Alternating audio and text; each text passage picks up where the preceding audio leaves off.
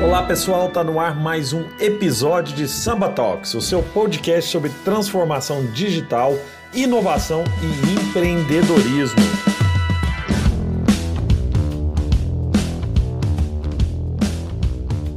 Fala galera, prazer enorme hoje. É, primeiro, né, tô honrado, viu, de, de te receber aqui, viu, cara? Ricardo Amorim, gente, é o maior influenciador do LinkedIn. Ele é minha inspiração lá no LinkedIn, é um cara que produz conteúdo de altíssimo nível, é um cara que disparado tem mais seguidores aí no LinkedIn, é o economista mais influente do Brasil, né, pela, pela Forbes. Então, um prazer ter você aqui, Ricardo. É, eu sempre começo indicando um bom livro aí, né? Nesse momento tá todo mundo em casa.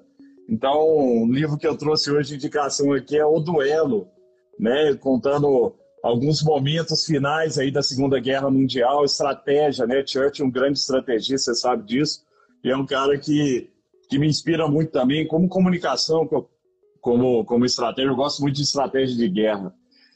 Estou é, super feliz, viu? Obrigado, viu, Ricardo? Eu tenho primeiro, para a gente começar a esquentar aí, né? Eu, eu, eu, tenho falado das minhas lives de um economista russo chamado Nikolai Kondratiev, né?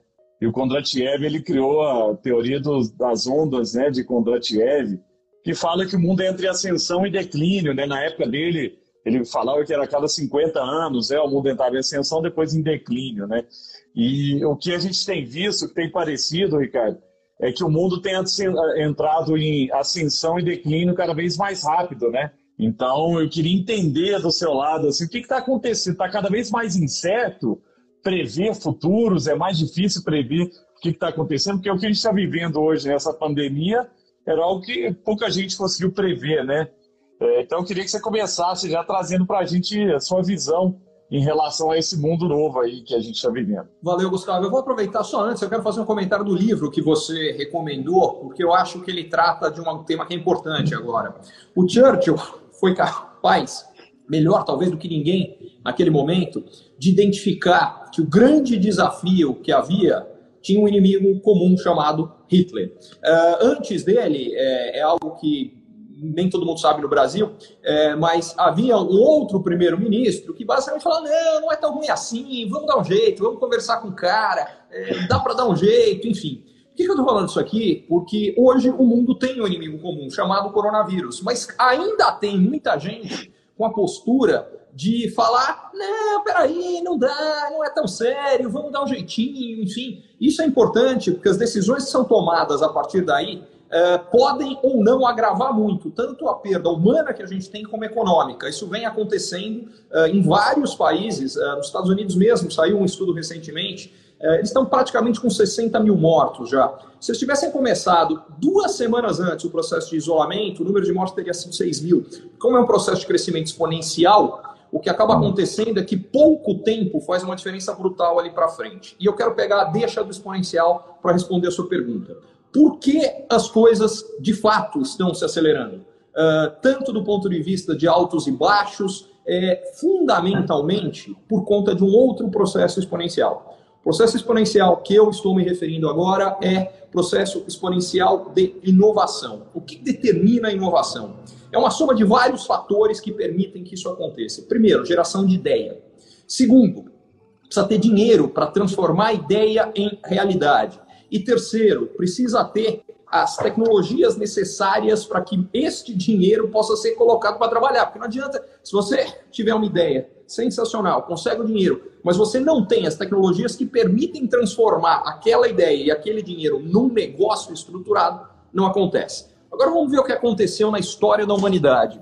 Até uh, mais ou menos uh, ah, 1500, um pouco antes disso, é, a ideia que a gente tem de desenvolvimento simplesmente não existia. Do ponto de vista de riqueza, a geração de riqueza na Terra ela era constante. A renda per capita uh, de de alguém que vivia na Terra há 5 mil anos ou há mil, era igual. Na faixa de 500 dólares por ano, um dólar e meio por dia era o que as pessoas viviam. O dinheiro só dava para uma coisa, comida, não tinha nem onde morar, uh, ou tinha, mas era um lixo. Resultado, a partir daquele momento, por que a partir de 1500? Porque ali é quando surge a prensa do Gutenberg. O que, que ela fez? Ela fez com que a gente pudesse passar a, a transmitir conhecimento de uma forma mais eficiente. Porque até então era só na mão que dava para escrever. Então era complicado. Não escalava. Exatamente. Aí vem os descobrimentos. Isso dá mais uma acelerada.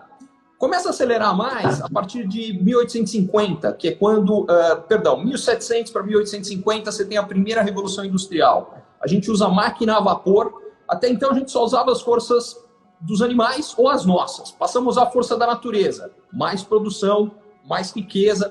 Bom, chega a partir de 1850, vem penicilina, eletricidade, uh, automóvel, avião, acelera ainda mais. E desde a virada do milênio, a gente tem o que é a era da informação.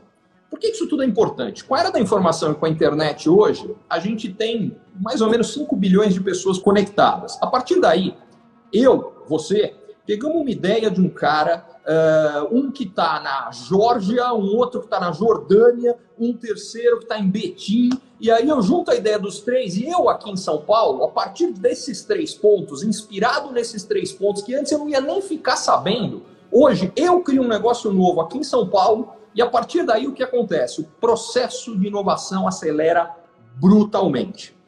Bom, em paralelo tem um outro processo que, que passa por ciclos também, que é globalização, que é quando a gente chega mais perto como humanidade. Por que, que a globalização ajuda a gerar riqueza?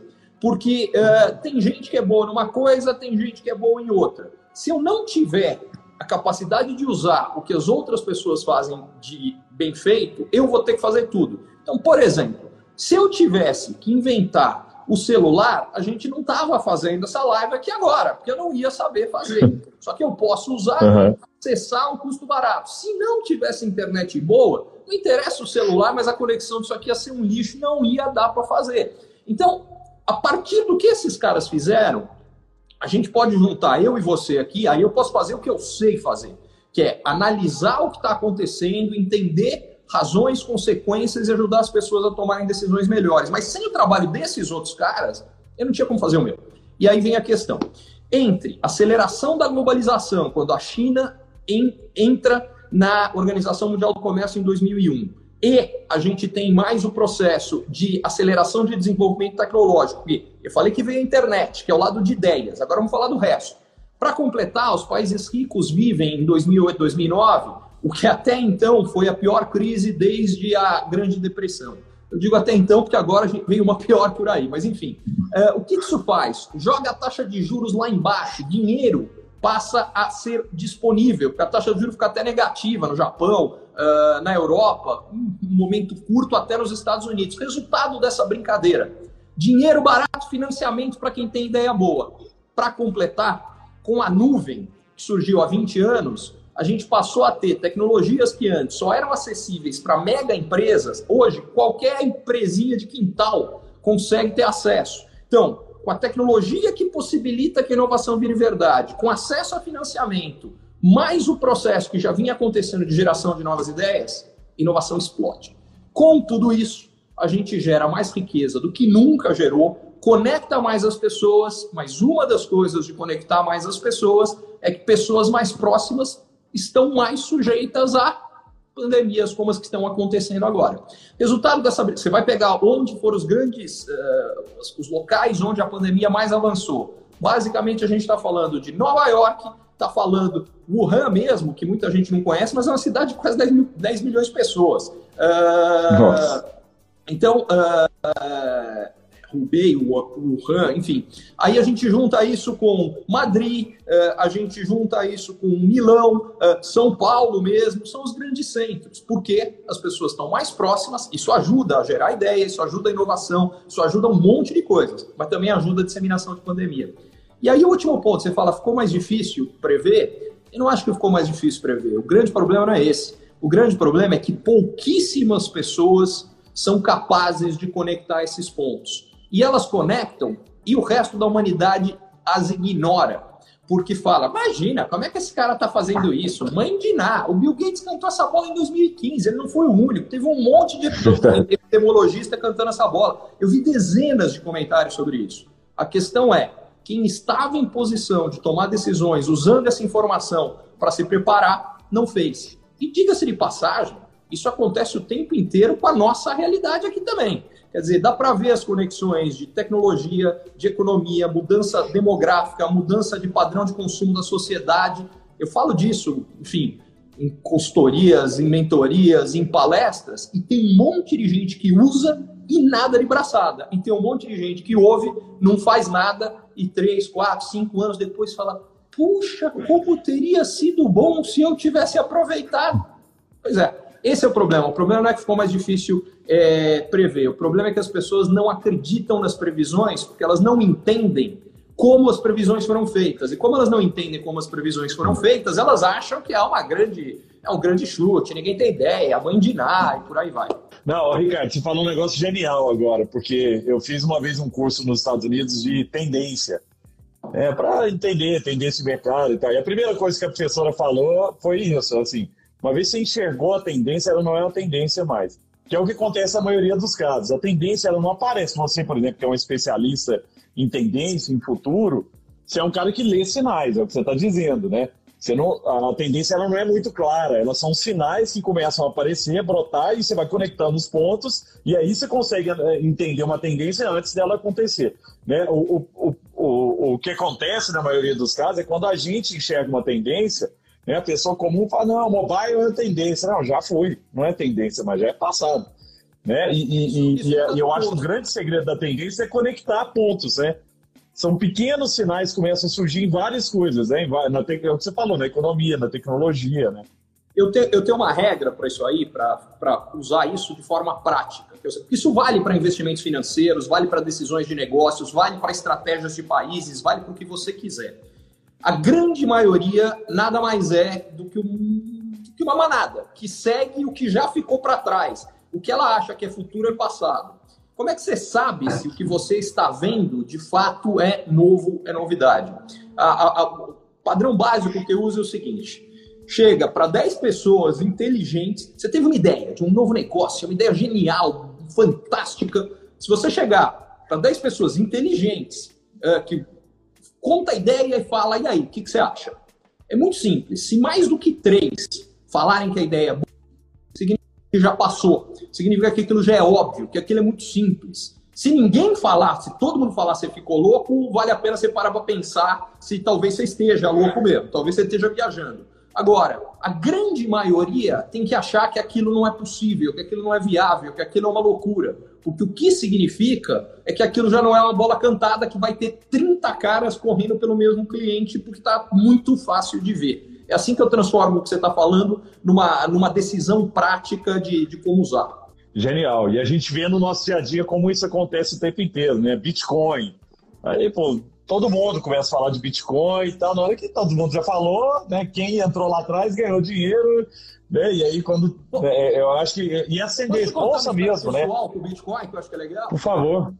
É. O Bitcoin nasceu há mais ou menos 12 anos. É, um Bitcoin custava um centavo de dólar.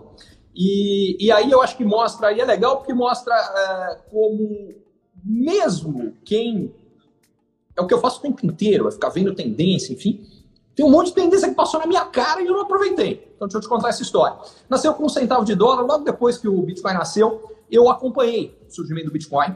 Achei que fazia sentido, porque o que estava acontecendo naquele momento, como eu comentei, é que os países ricos uh, iriam passar, isso eu já conseguia ver na época, por um processo uh, de uma recessão longa, profunda, com crescimento baixo, e eles iam ter que estimular as economias. Aliás, o que está acontecendo agora. Como é que eles iam estimular?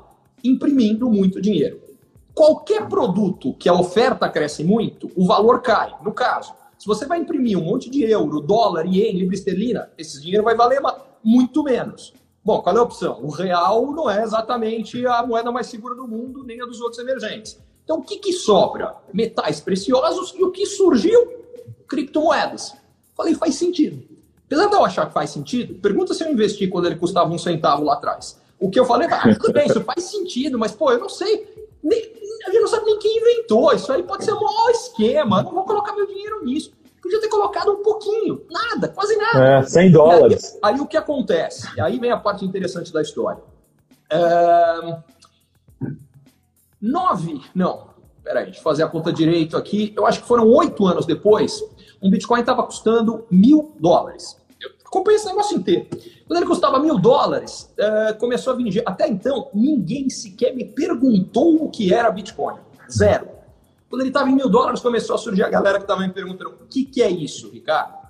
E aí, eu fui responder, fui estudar mais, fui ver, bababá. Uh, quando ele estava um ano depois, ele estava em 5 mil dólares. E aí o pessoal começou a falar: Ricardo, será que é uma boa investir em Bitcoin? Aí eu virei pro cara e falei, olha, você veio me perguntar faz um ano que custava mil. Você investiu quando estava mil? Não, é, não sei, vou acompanhar, vamos ver.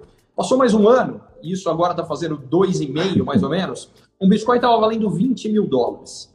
Gustavo, sem sacanagem, eu não conseguia andar na rua Cada passo que eu dava, alguém me puxava pelo cotovelo e falava: Cara, você não é aquele cara do Manhattan.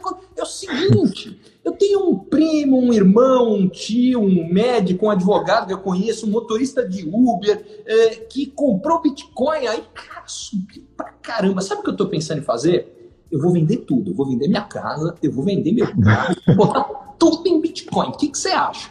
Aí eu virava pro cara e falava: Cara, faz dois anos custava mil dólares. Você comprou quando estava mil dólares? Mas, Ricardo, há dois anos investir em Bitcoin era muito arriscado. Falei, calma, deixa eu ver se eu entendi. A mil dólares não era um bom negócio, né? mas a 20 mil é o melhor negócio do mundo, não é?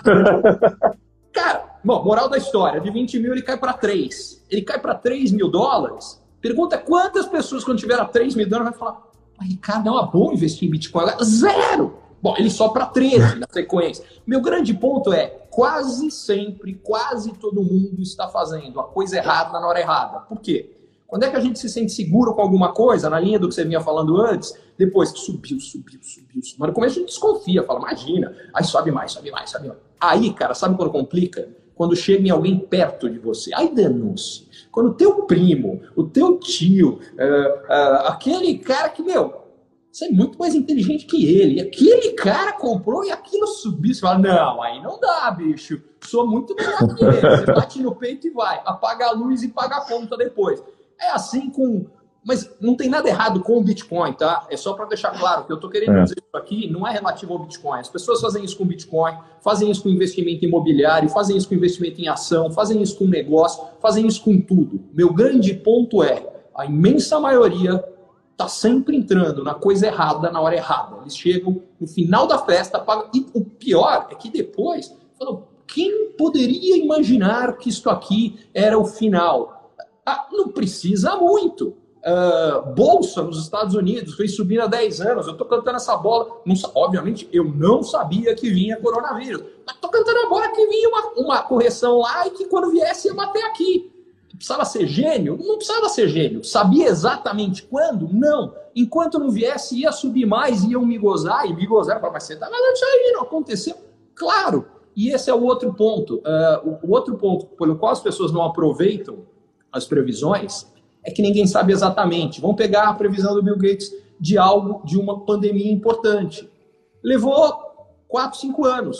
Poderia ter levado seis meses, podia ter levado oito anos. Então, a grande questão nisso aqui é, é as pessoas têm que tomar decisões entendendo o que pode acontecer e entendendo que o tempo que pode levar para uma coisa ou outra, ninguém sabe ao certo e não é controlado, entendeu? Uh, se você conseguir entender isso tudo, dá para tomar decisões muito melhores. Ô, Ricardo, e como é que você acha que a gente pode se preparar para né, entender? Assim, as pessoas comuns, né? Você é um especialista, mas um cara comum, assim, é, é criando, se, tentando entender cenários possíveis, diversificando, né, pensando, investindo em várias coisas, né, porque né, o Bitcoin é o que você falou, assim, não dava lá atrás você fala, pô, vou vender tudo, botar em Bitcoin, né, até porque é, é as tendências são incertas, né, porque parece, em alguns momentos ela parece que vai para um caminho, né? Mas pode haver, momentos de ruptura, né? Seja a inserção de uma nova tecnologia ou crise mesmo, né? Você falou de várias tecnologias que foram criadas em tempos de guerra, né? E, e por quê? Porque ou, ou, precisou ser acelerado, né? Porque precisava, por causa da guerra, precisava acelerar várias coisas que, que às vezes tinham um roadmap mais longo, ou o próprio mercado, né? A gente vê tecnologia de televisão, né, de LED pulando para não sei o quê, de 4K para 8K, cada vez mais rápido, porque né, é, é, o, o, mercado, a demanda é muito maior. Né? Você vê a China pula de dinheiro para app sem passar direito por cartão de crédito, né? Então, assim, tem várias coisas que parecem uma tendência, ah, não, cartão de crédito é uma tendência, o mundo inteiro vai adotar cartão de crédito, aí vem um cara e acelera, né? Como que a gente pode experimentar tendências né, nesse, né, tentar enxergar essas tendências, mas colocar o pezinho nela sem, lógico, arriscar tudo, né, que a gente tem? Bom, vamos lá, acho que tem vários pontos. O primeiro que você falou é o sem arriscar tudo. É, isso aqui é um jogo, a gente precisa entender que uh, as nossas decisões vale para a vida, vale para nossas decisões financeiras, para as nossas decisões de negócio, são uma maratona, não são uma corrida de sprint. Então, para pegar o exemplo do Bitcoin lá, não peguei o Bitcoin, não peguei o Bitcoin, azar, não tem. E daí? Peguei outras, e aliás também não peguei outras, é, é, assim mesmo, faz parte. Então, essa é a primeira, a primeira coisa, entender que não é um jogo, não é um tiro, porque as pessoas querem sempre pegar a boa da vez. É, e aí é que elas se uhum. tornam, primeiro, elas entram nesse final de festa, sem falar quando elas não entram em falcatrua mesmo, né?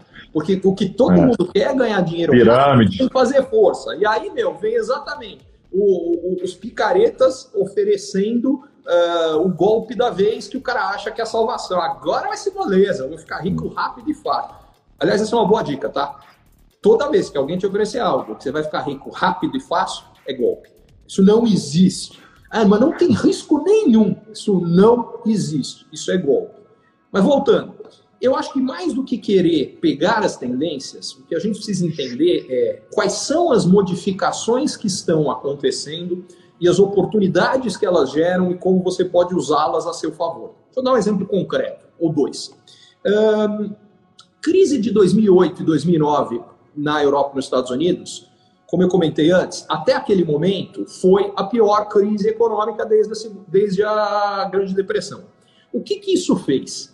Gerou um bando de desempregados.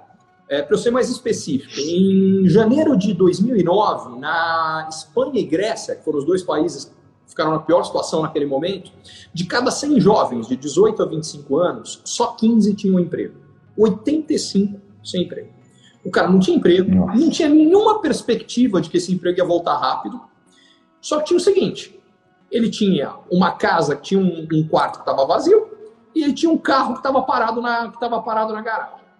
Aí vem dois caras, um inventa um negócio chamado Uber e um outro chamado Airbnb e falam: olha, tem uma coisa aqui que você pode transformar esse ativo que você tem numa fonte de receita. Uh, e aí todo mundo fala, não, esses caras anteviram que não, a tendência era que as pessoas não querem mais ter, elas só querem usufruir. Eu não compro essa história. O que eu acho que eles conseguiram ver, sim, é que uma recessão gigantesca fez com que as pessoas antes não queriam colocar um desconhecido na sua casa ou no seu carro, elas tinham medo, não queriam fazer isso. Agora, quando o cara não tinha emprego, não tinha fonte de renda, precisava, ele falou: vou experimentar Experimentou, deu certo, gostou, 10 anos depois a gente está falando de negócios que valem centenas de bilhão de dólares.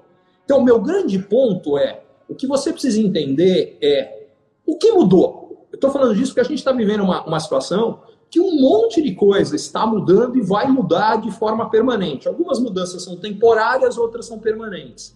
Você conseguir uhum. entender quais são as mudanças agora que são permanentes, você consegue tomar decisões que, na realidade, vão ajudar a construir as próximas tendências. Então, essa tendência de, ah, não precisa mais ter, basta usufruir, ela foi construída a partir de algo que estava acontecendo naquele momento.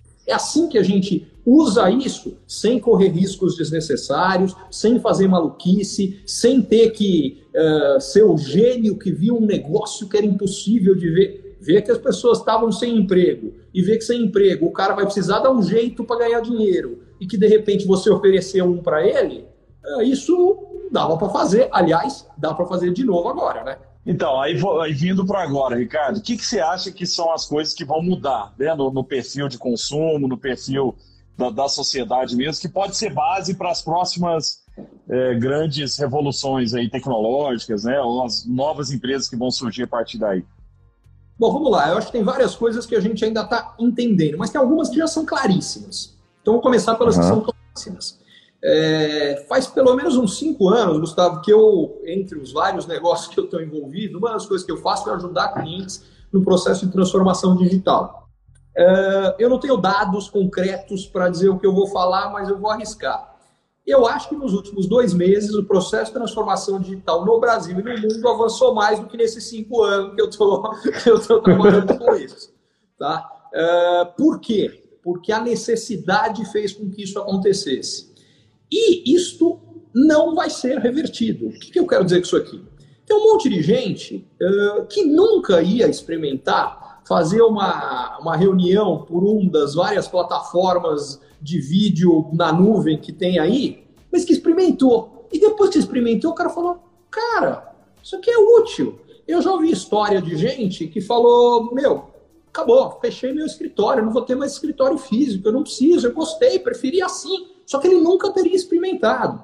Então, uhum. uma das coisas que eu acho que é, esta crise está fazendo é acelerando muito tendências que já vinham acontecendo. Transformação digital é uma delas. E aí, se você entender que transformação digital é para valer, o que, que isso significa para o seu negócio específico, para cada negócio, para cada área. Você está no varejo, o que, que isso significa? Por exemplo, alguns falam, não, não, então agora significa que o cara só vai comprar online. Não compra essa história. Para mim, o que significa é que a tendência do omnichannel, que é o cara tanto ter o online quanto a disponibilidade da loja física, é o que vai aumentar. Mas, de fato, gente que antes não usava online aumentou. As vendas online nos últimos dois meses cresceram mais de 35%, porque as pessoas estão em casa, elas continuam precisando das coisas. É, só, só um dado que eu li hoje, Ricardo, Ricardo só, só te complementar isso aí, eu vi hoje que a Via Varejo já está em 70% do faturamento que ela tinha pré-lockdown é, por causa das vendas online, né? Então, assim, quer dizer que as pessoas também, muita gente que às vezes nunca tinha testado comprar né, online, passou a comprar e existe né? Existe demanda para esse tipo de serviço, mas concordo com o Omnichannel também. É, mas mas isso, isso vale para tudo. Quer? Deixa eu dar um outro exemplo de uma outra tendência que foi uh, exponencializada e acelerada uh, por uma coisa maluca de novo que está acontecendo agora.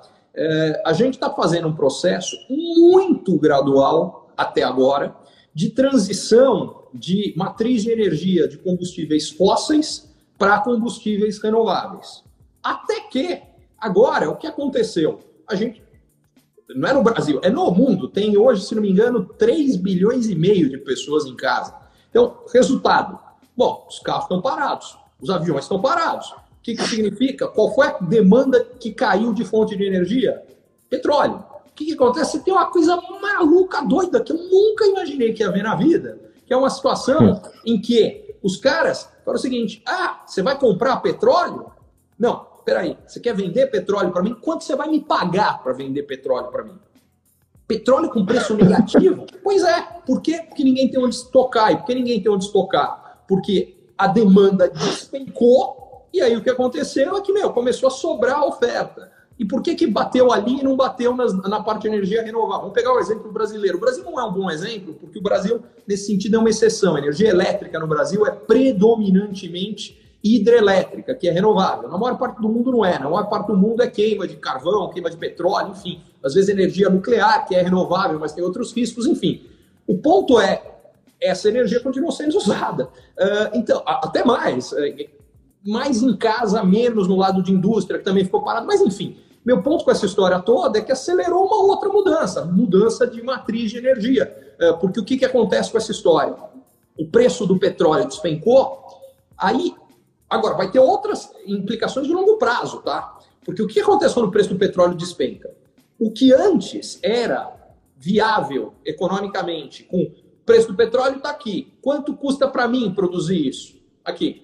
O preço do petróleo caiu para cá. Opa! O que eu produzia não é mais viável. Para começo de conversa, 70% da produção americana de petróleo, que é a produção de shale gas, não é mais viável, porque é mais cara do que Nossa. o preço que está no mercado hoje. Então, o que, vão fazer? Vão fechar tudo? Se continuar por mais tempo, é o que vai acontecer. Vai despencar a produção americana de petróleo. Agora, e outras tecnologias novas que ainda estavam caras? Você pode falar energia eólica, energia solar, o que é que você. Então, vai dar uma chacoalhada. E isso tem vários casos que é isso. No curto prazo tem uma tendência, a médio e longo vai ter outra, por outras implicações. Deixa eu te dar mais um exemplo disso. Eu falei que acelerou a parte de transformação digital. Ok. Só que uma das coisas que aconteceu agora é que quebrou completamente cadeia de produção de um monte de coisa e particularmente as coisas que vinham da China. Foi o primeiro lugar que fechou. Moral da história: o 5G no mundo inteiro vai atrasar. O 5G atrasando significa que várias outras coisas da transformação digital vão atrasar. Então, por exemplo, no Brasil,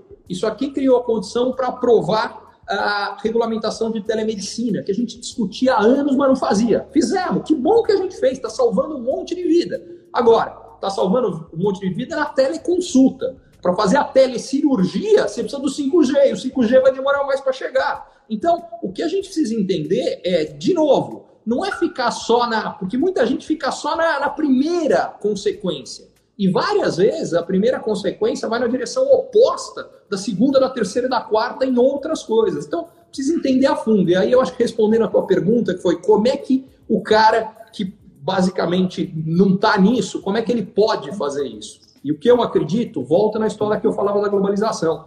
A gente precisa entender no que a gente é bom e no que a gente não é. Eu não vou lançar um novo celular, porque o meu celular vai ser uma droga, aliás, não vai funcionar. Então, eu não vou fazer um novo celular. Uh, eu não vou lançar o concorrente da Sambatec, porque eu vou perder o Gustavo Caetano, não tenho a menor chance de fazer isso. O que eu tenho que fazer é o que eu sei fazer bem. O que, que isso significa? No meu caso, eu gasto o meu tempo inteiro para entender o que está acontecendo na economia, na sociedade, na tecnologia, na demografia, para conseguir antever e poder ajudar os meus clientes a se posicionarem. Um cara que está gastando o tempo inteiro dele para tocar o negócio, como é que ele vai fazer isso? Ele não tem como fazer isso. E é exatamente aí que entra a complementariedade. É exatamente aí que a gente precisa buscar alguém que possa nos ajudar em cada uma das coisas. Especificamente em entender cenário, diga-se de passagem, esse cara sou eu para quem precisar à disposição para poder ajudar. Mas é isso, porque o grande problema que eu vejo é que quando a gente quer fazer tudo, a gente não faz nada direito. E aí. Muito bom. Muito bom, Ricardo, muito bom. É, e, é exatamente isso. Eu te sigo em todas as facetas sociais aí, porque você traz insights muito relevantes e coisas como você está trazendo agora do 5G que eu mesmo não tinha imaginado. Né, do impacto do 5G, e o 5G impacta muita coisa. Eu estava com o presidente da Audi aqui no Brasil e ele estava falando que o carro verdadeiramente autônomo ou 100% autônomo depende do 5G e computação quântica.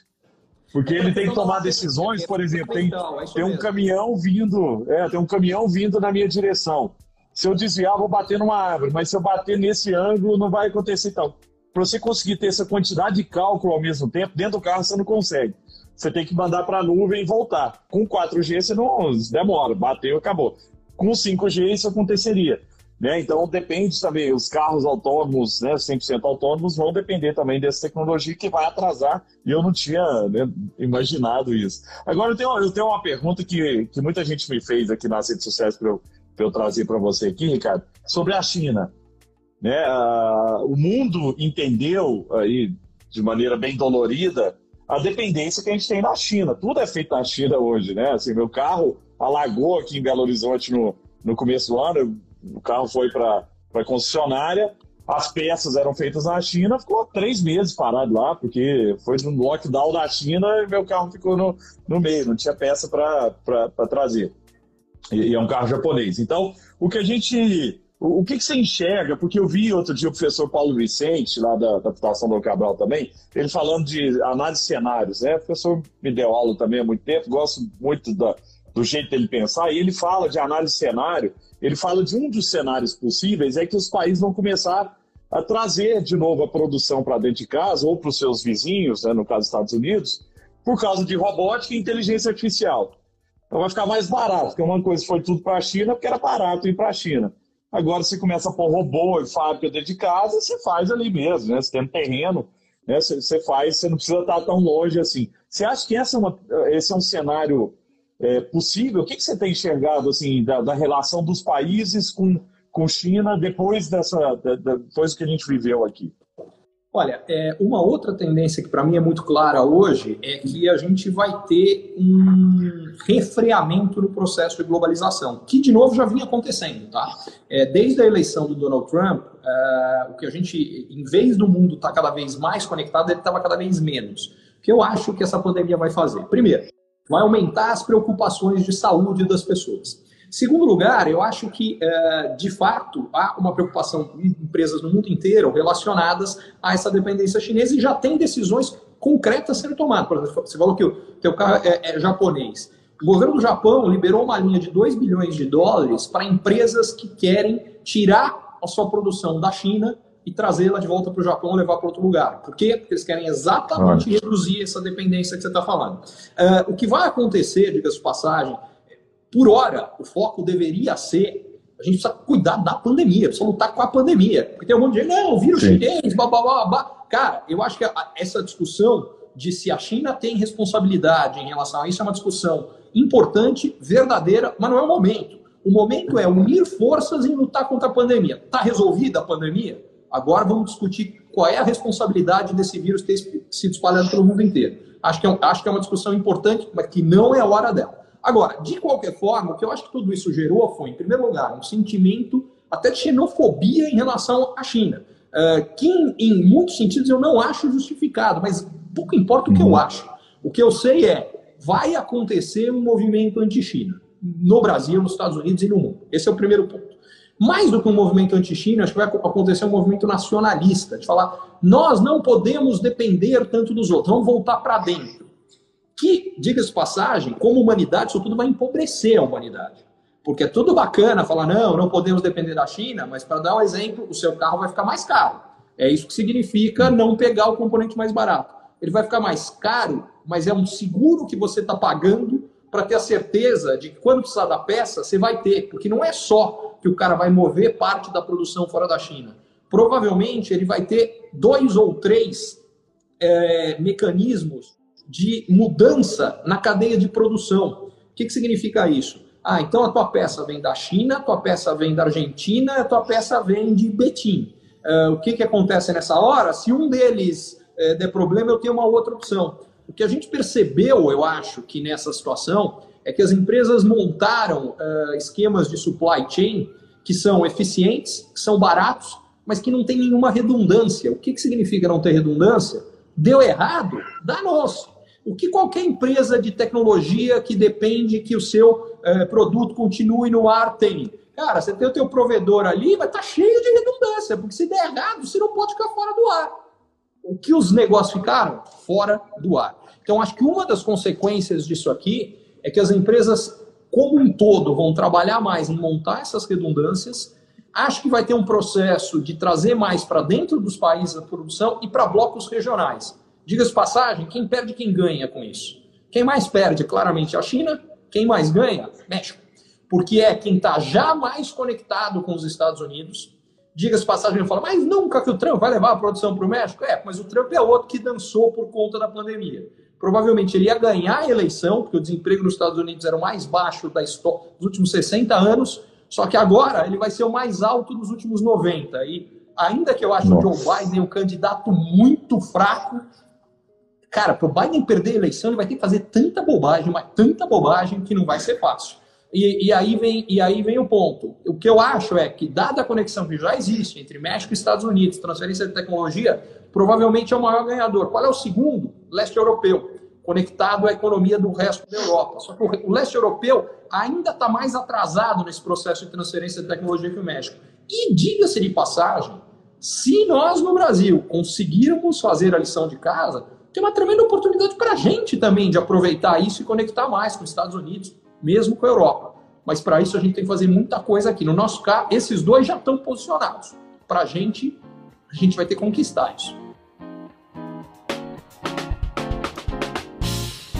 Muito bom, muito bom, Ricardo. Ricardo, o que, que você vê? Quem que sai primeiro da crise? Quem vai sofrer mais? Quem vai demorar mais a sair desse momento? E aí eu já vou emendar uma outra pergunta aqui sobre capital estrangeiro, né? É, principalmente para as startups, tá? para os empreendedores. A gente vivia um ciclo, né, até pouco tempo atrás, você é investidor também, de, de muito capital chegando no Brasil. Né? Várias startups aí de colegas nossos né, recebendo muito capital, é, em dólar principalmente, né? tá barato aqui e tal. Você acha que isso continua? Isso vai dar uma pausada, o cara vai voltar para dentro de casa lá, para investir lá, o Brasil ficou arriscado, não? O que, que você vê? Então, primeiro, assim, quem vai sair primeiro dessa crise quem vai demorar mais tempo vai sofrer mais ainda, e sobre o capital. Bom, vamos lá. Quem sai primeiro da crise tem duas, dois ângulos para a gente olhar. O primeiro é geográfico, e é, e é fácil. Sai primeiro da crise quem controla primeiro a doença. Porque, fundamentalmente, como é que é o jogo que está sendo jogado? Uh, se você tem a, a doença com as pessoas recebendo o tratamento, a letalidade dela é baixa.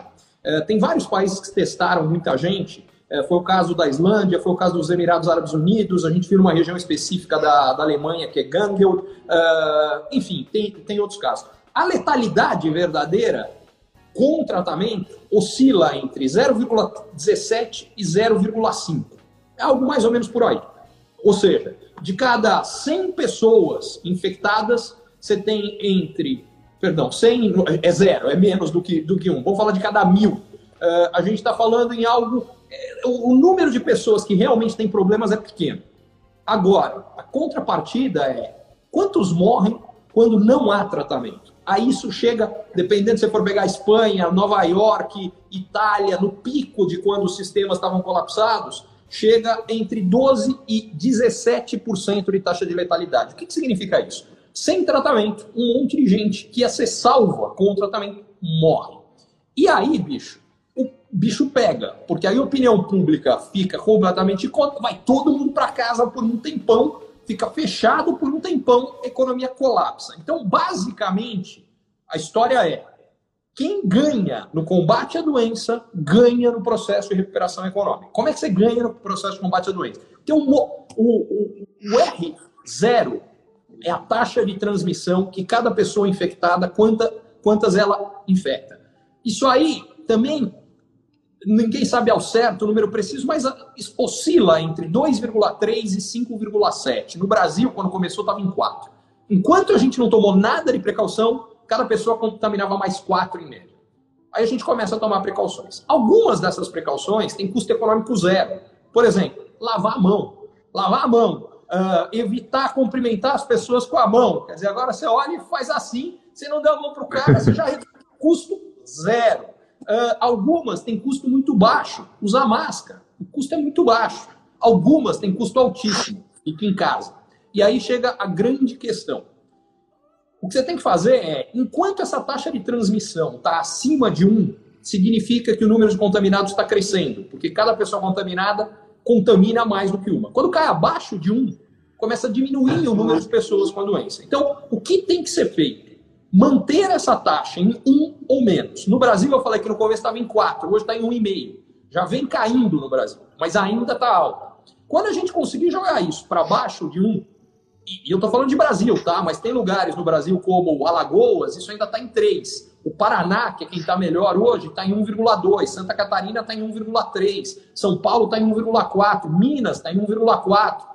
E eu estou pegando estados. Nas cidades é diferente, porque a realidade das grandes cidades, como eu falei antes, que tem mais aglomeração, Sim. é diferente das menores. Então, meu ponto é o seguinte: olhando para cada uma da situação disso aqui, você consegue ver o seguinte: quem o grande desafio é manter isso abaixo de um, sem o sistema de saúde colapsado. Porque aí você consegue tratando até o achatamento da curva. Fazendo isso, você não precisa voltar para casa. Porque o grande problema é abrir, voltar e ficar mais tempo ainda, porque aí tem muito mais gente, sistema de saúde está um caos. Que é o que aconteceu, diga-se de passagem, na, na, na Espanha, aconteceu na Itália. Uh, no caso dos Estados Unidos, não é que eles abriram e voltaram, eles demoraram muito para fechar. Enfim, Desde que eu não cometa os mesmos erros, a gente abre antes. Então, do ponto de vista geográfico, é isso que determina. Olhando para o Brasil hoje, quem está melhor posicionado é Paraná, Santa Catarina, esses dois estão na frente. Na sequência vem Minas e São Paulo, um pouco para trás. Aí vem o resto do Brasil, aonde está muito complicado, Alagoas, Amazonas, uh, Ceará, esses lugares estão bem mais complicados, bem mais atrasados, e mais alguns outros, alguns outros estados. Bom, então do ponto de vista geográfico. E do ponto de vista de negócios, quem abre primeiro? Aí, cada lugar vai tomar uma decisão. Mas como eu acho que a decisão deveria ser tomada, qual é o arcabouço de tomar a decisão? Aquela história que eu falei. Quanto isso reduz a transmissão e qual é o custo econômico que isso traz? Quanto mais reduz a transmissão e quanto menor é o custo econômico, essa é a medida para tomar. Então, a zero é uma tremenda campanha de falar para todo mundo, bicho, lava a mão e usa máscara, porque o custo disso é muito baixo é, e tem um ganho bastante alto. É, qual é a última que deveria ser? É falar, bicho, você não pode sair de casa, porque essa tem um custo econômico gigantesco. E o outro aspecto que você perguntou, que é como é que fica capital neste novo mundo. Uh, o que mudou é, a gente viveu nos últimos anos um, um mundo em que a oferta de capital era grande. Para quem isso é bom? Para quem precisa de capital. Bom para o empreendedor. Para quem que complica? Para o cara que faz o investimento. Porque tem um monte de gente brigando para conseguir investir. O que, que aconteceu agora? Muita gente ficou com medo. Então, agora, diminuiu a oferta de capital, para quem ficou bom? Para o cara que investe. Quem vai ganhar mais dinheiro é quem está investindo agora. Bom, não precisa muito. Eu dei o exemplo do Airbnb e do Uber, quando eles nasceram, quando não havia oferta de capital em 2009, quando tinha secado. Em geral, os grandes negócios surgem nessa situação. Sabe por quê? Porque quando tem capital para todo mundo, aquele cara que é mais ou menos continua sobrevivendo porque ele consegue pegar novas e novas rodadas. Ele nunca vai dar dinheiro, mas ele vai tocando a, a base de novas captações. Bicho, quando não tem capital, quem sobrevive é quem é bom. Muito bom, Ricardo, muito bom. E o que, que você acha, Ricardo? Você sempre foi um cara muito, é, muito otimista né, em relação ao futuro do nosso, do nosso país, né? Você acha que o Brasil sai, né? E aí tem todo o lado político, eu nem queria que a gente entrasse tanto nisso, mas você acha que o Brasil é, sai forte dessa, de, de, de, desse, né? Pode sair forte dessa crise pro, em relação ao mundo ou não? A gente vai sair enfraquecidos, é, sem, sem dinheiro, com menos capital vindo para cá, mais insegurança? Olha, Gustavo, no, neste momento, eu acho que as coisas do lado brasileiro estão complicadas, e como você falou, em parte, mas uhum. é uma uhum. parte importante, é porque o mundo inteiro está tendo que lidar com duas crises. Tem uma crise que é uma crise de saúde pública, tem uma segunda crise que é uma crise econômica. O Brasil, além das duas, tem uma terceira, tem uma crise política que potencializa as duas primeiras, porque dificulta a tomada das decisões que a gente precisa nas duas primeiras. Então, o resultado disso aqui é que é, é difícil imaginar que a gente vai sair melhor ou mais fácil do que os outros, a menos que a gente consiga muito rápido e efetivamente desarmar a crise política. O grande problema é que as condições de governabilidade, de aprovação no Congresso de um monte de medidas importantes desapareceram. E sem isso, vai ficar muito difícil para o nosso lado. E o último ponto que atrapalha um pouco a gente dessa vez é que o que os países precisam fazer para sair rápido do lado econômico? Dar estímulo fiscal e estímulo monetário. Seria como, imagina que o, o médico, para cuidar da economia no Brasil aqui, tem alguns remédios aqui que a gente ou tem menos dose que pode usar, ou, ou sequer pode usar como lá fora. O que tudo isso faz? O paciente aqui vai demorar mais para se recuperar. Então, é esse, esse, neste momento, acho que a situação brasileira está mais complicada, infelizmente. Ô, Ricardo, é, e para a gente fechar aqui, como é que vai ficar o dólar? Eu tenho 60% do meu, do meu custo de infraestrutura em dólar, cara. Todo, todo dia é uma notícia nova, o dólar vai lá em cima. Eu vi que hoje tá, até deu uma queda. Mas como é que você, o dólar vai fechar num patamar mais alto? Pode é, se preparar para um mundo, né, para o Brasil com dólar mais alto mesmo ou não? Ele tende a voltar Olha, de novo para os patamares? De novo, acho que a gente precisa separar em horizontes de tempos diferentes. Quando você pensa um horizonte de próximos dias, semanas e meses, o que parece mais provável é que o dólar venha subir mais. Por quê? Quando a gente olha aqui no Brasil, o tamanho da depressão econômica que vem, quando a gente olha para o mundo, o tamanho da depressão econômica que vem, isso tudo deve aumentar a aversão a risco de investidores, é menos entrada de dólares no Brasil. Para completar, a gente tem toda a crise política brasileira, que vai ter que se resolver de alguma forma nas próximas semanas.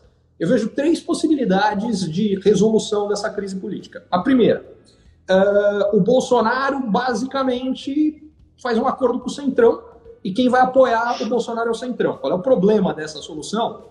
Ele passou a vida inteira, a vida não, ele passou desde que está no governo basicamente falando que o Centrão é o câncer do Brasil, que é a velha política, quer dizer, ele basicamente vai fazer a velha... Como é que vai ficar o apoio uh, da população, o apoio eleitoral do Bolsonaro? Ele some se essa for a, a opção. E aí eu acho que vai ficar muito complicado para ele do mesmo jeito.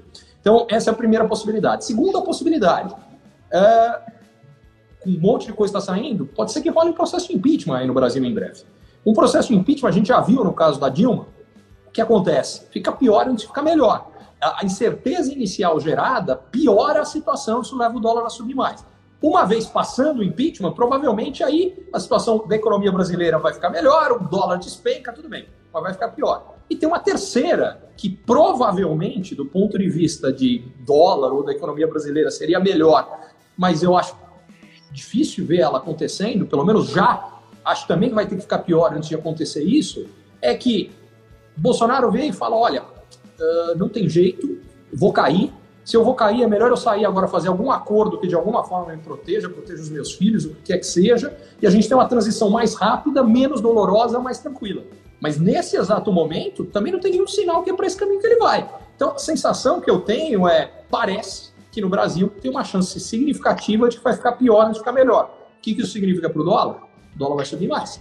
Eventualmente, dependendo de qual desses cenários, muito mais. E aí eu uso como base até quanto pode ir.